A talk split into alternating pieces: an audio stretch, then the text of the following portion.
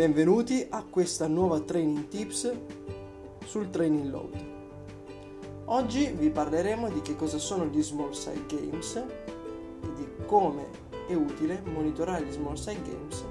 anche con il GPS.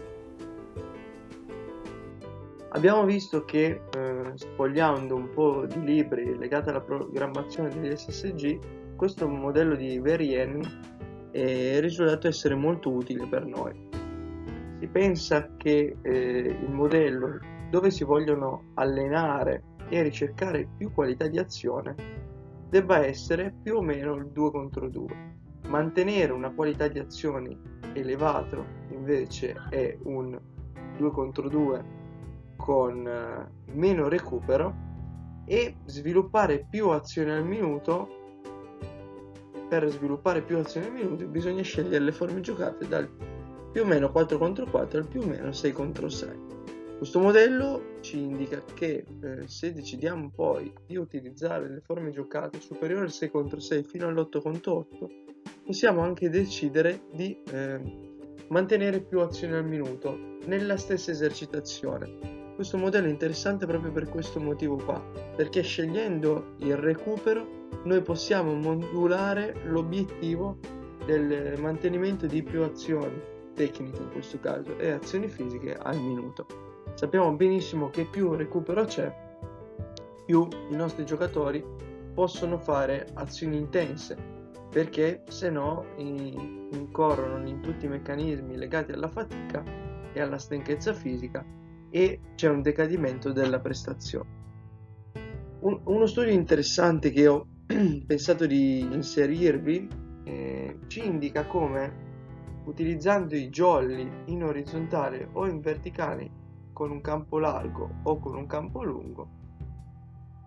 Nella forma giocata del 4 contro 4 possiamo raggiungere obiettivi differenti. Questo studio condotto da Alfero e il professor Golin dell'Università degli Studi di Torino e Federico Badadaga ci indica come ehm,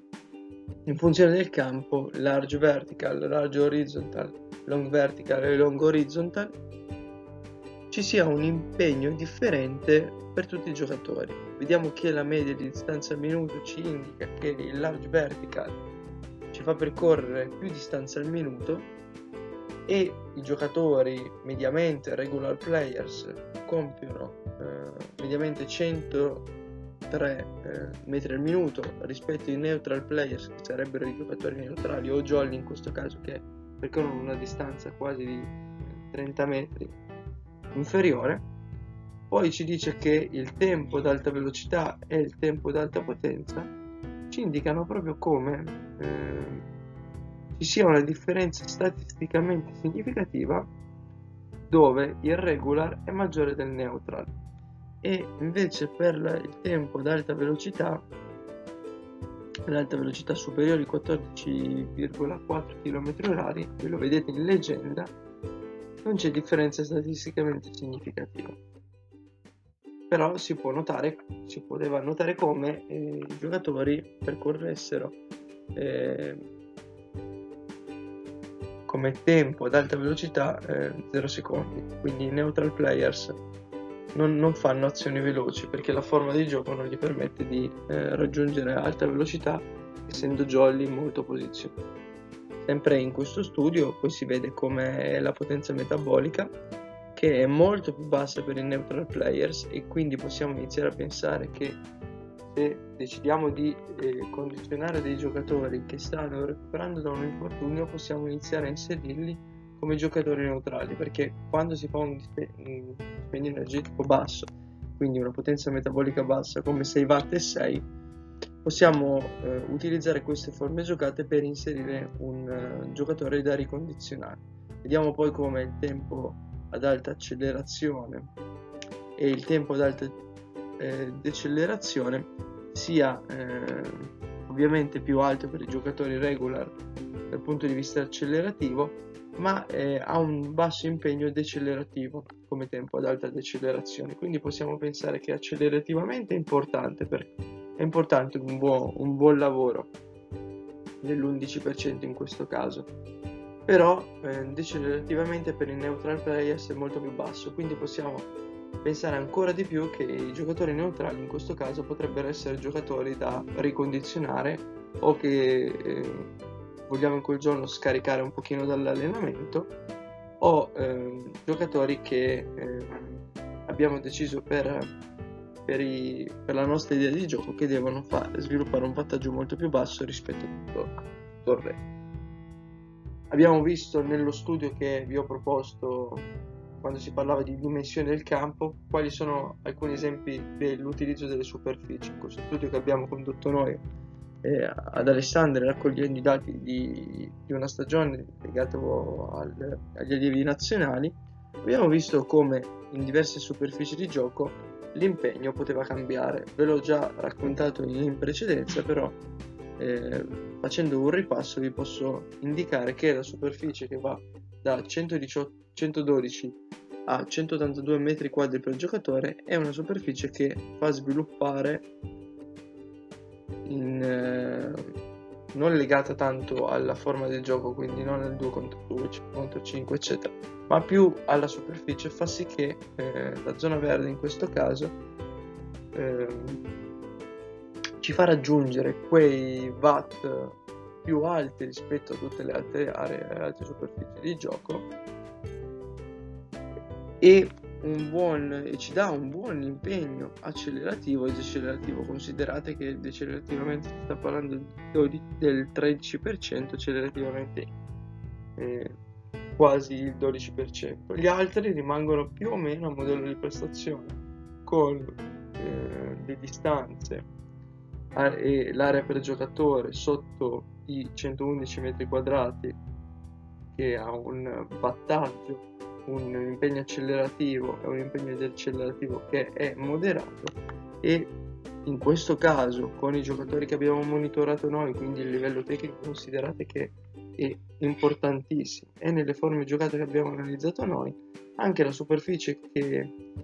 si direbbe essere la migliore per sviluppare la potenza metabolica nel nostro caso è stata quella tra 112 e 182 metri quadri rispetto a quella maggiore di 182 metri quadri che tendenzialmente in letteratura è indicato quando la superficie di gioco è maggiore e l'area coperta di ciascun giocatore è maggiore eh, rispetto al modello di prestazione che ti dice tra i 180 e i 300 metri quadri in funzione di come noi decidiamo di sezionare il campo perché sappiamo benissimo che si, si, decide di giocare in un campo 105-68 sembrerebbe che la superficie di gioco eh, sia quella, quindi 105 per 68 diviso eh, la superficie coperta o per 22 o per 21 giocatori. Ma tendenzialmente se ragioniamo in maniera opportuna, eh, noi dobbiamo sottrarre le aree che non vengono occupate dai giocatori, se non fase di gioco in cui si abbassa qualcuno a giocare o in cui si occupa l'area e eh, mediamente se si calcola il baricentro della squadra si calcola la distanza tra i reparti o la distanza tra i difensori e i difensori avversari tendenzialmente si gioca in, in un campo che è 60 x 50 la cosa che fa la differenza sarà poi la fase di eh, spostamento quindi pensare anche dei possessi palla di transizione o di movimento secondo me è la forma eh, migliore quindi non aumentare così tanto la superficie di gioco dove devono tutti occupare ogni, ogni zona del campo, ma soprattutto spostarsi dentro un quadrato o dentro un, un eh, rettangolo molto grande. Potrebbe essere molto interessante avendo poi dei, dei sottocampi, dei, dei settori. Questa è una mia idea personale, ma ve ne accorgete anche voi che quando fate il campo molto grande i giocatori si condizionano e ricercano sempre magari una zona, quindi tutti vanno da quel lato lì e e eh, già lo fanno in modo automatico. Partiamo dall'analisi e qui ve l'ho voluta fare in questo modo per farvi vedere come i dati che abbiamo monitorato noi dal 2 contro 2 fino ad arrivare dai 9 contro 9 ci sono solo alcuni esempi li abbiamo classificati come impegno neuromuscolare metabolico. Vedete in arancione che eh, i 2 contro 2 più 2 con i jolly con l'obiettivo di mantenere il possesso della durata di un minuto e mezzo per un minuto e mezzo di recupero in un campo 12x12 ci dà un impegno accelerativo e decelerativo buono e ve l'ho indicato con, con l'arancione. Molte azioni intense con una media che va da 4,3 a 5,1 per ciascun giocatore. E quando decidiamo di utilizzare queste forme giocate 2 contro 2 inserendole nel nostro secondo giorno a impegno di forza dopo magari navette o eh, lavoro in palestra o eh, lavoro sul campo di chiamiamola tra virgolette forza funzionale o forza specifica possiamo usare questi, questi possessini molto, molto rapidi e nello stretto con un obiettivo eh, di tipo neuromuscolare.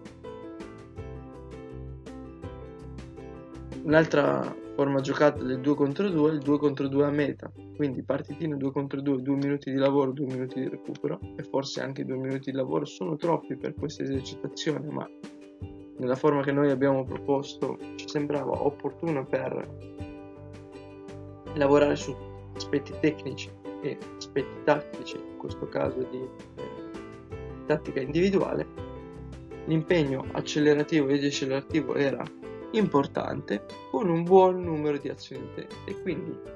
questa esercitazione per questa durata e per i blocchi che sono stati fatti l'obiettivo neuromuscolare si può dire che è stato raggiunto. Spesso si utilizzano le forme giocate 2 contro 2 3 contro 3 e 4 contro 4 sotto quindi al 5 contro 5 a impegno eh, neuromuscolare. Il 3 contro 3 in questo caso in forma ondata eh, ci permette di eh, sviluppare accelerativamente e decelerativamente un lavoro che non è così impegnativo perché è ondata, ci sono tante, ci sono de- tante fasi di recupero in questo caso, ma eh, se pensiamo a livello globale comunque è un buon lavoro di tipo neuromuscolare. Voi dovete considerare che tutte le azioni tecniche non vengono rilevate dal GPS, quindi la potenza metabolica è nettamente più alta perché si hanno più contatti col pallone, si fanno più finte, si fanno più azioni magari eh, balistiche o azioni esplosive o, o temporeggiamenti, quindi azioni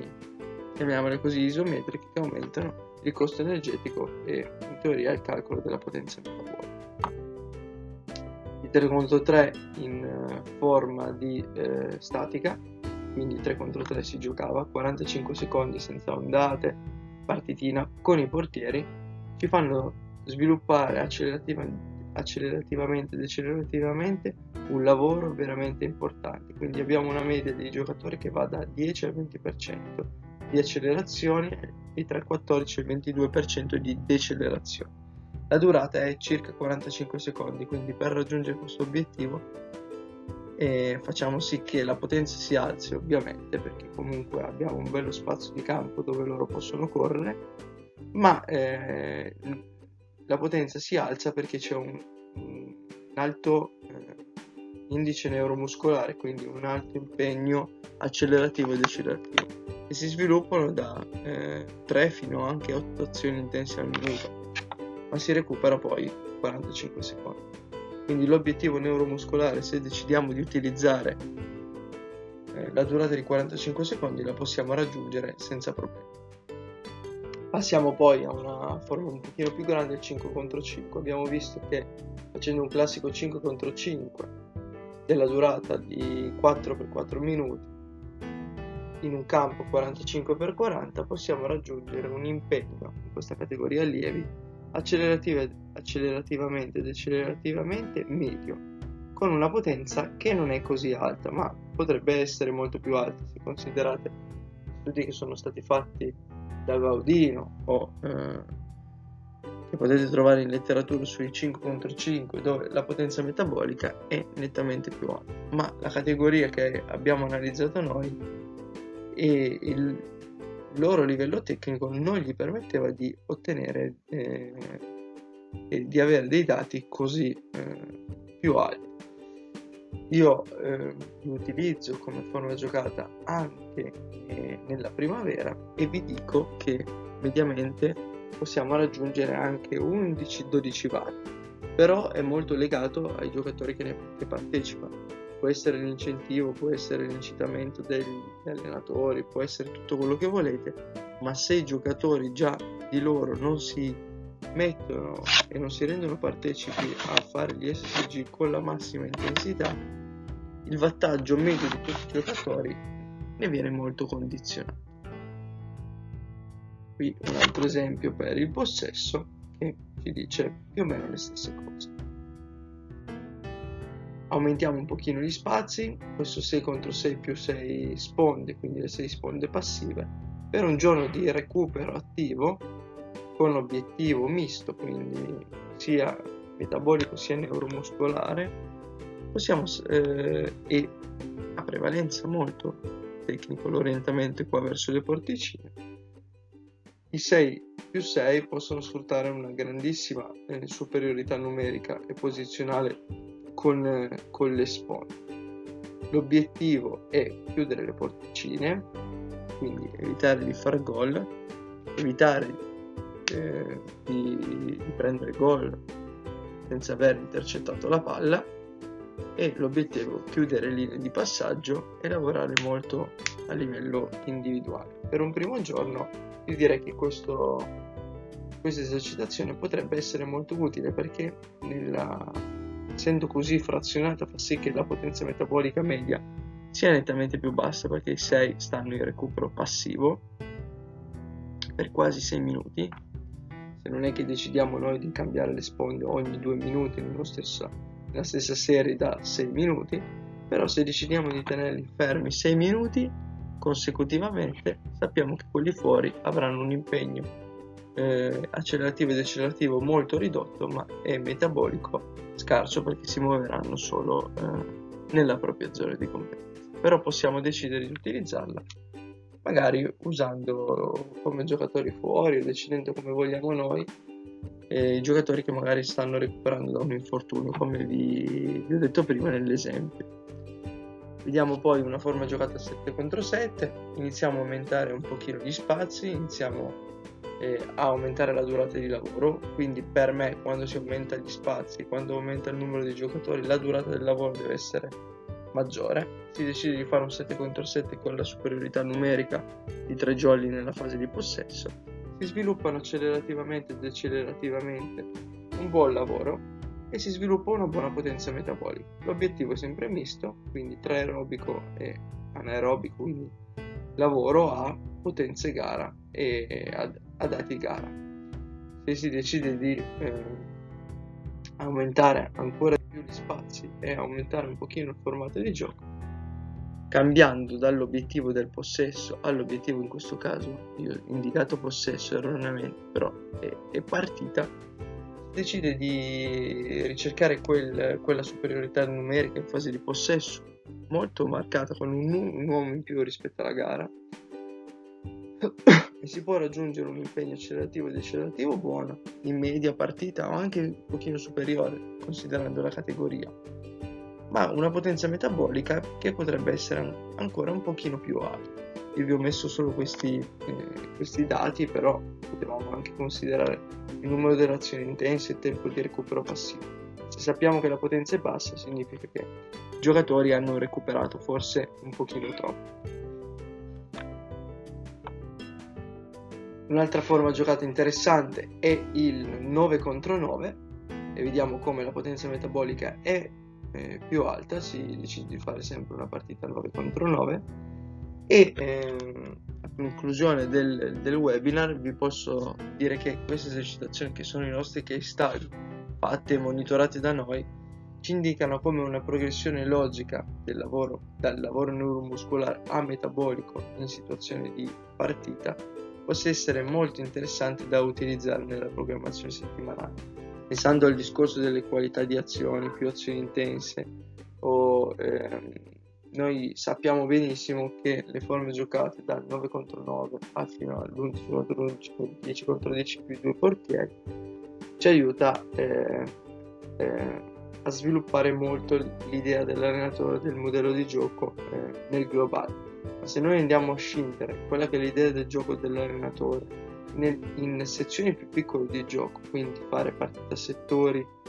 ma eh, SSG a settori, o SSG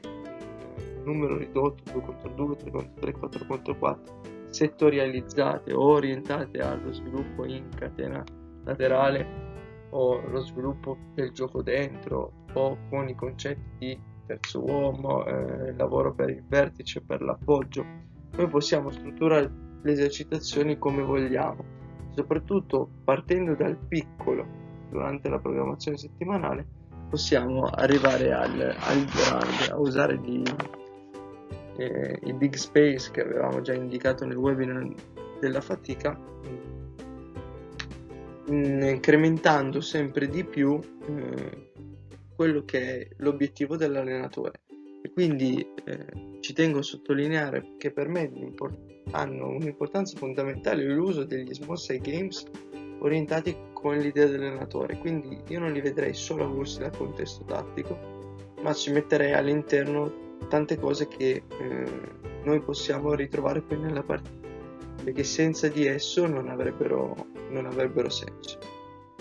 Io vi ringrazio per l'ascolto e vi auguro una buona serata o una buona giornata. Per qualsiasi feedback o domande potete contattarmi in privato. Ciao!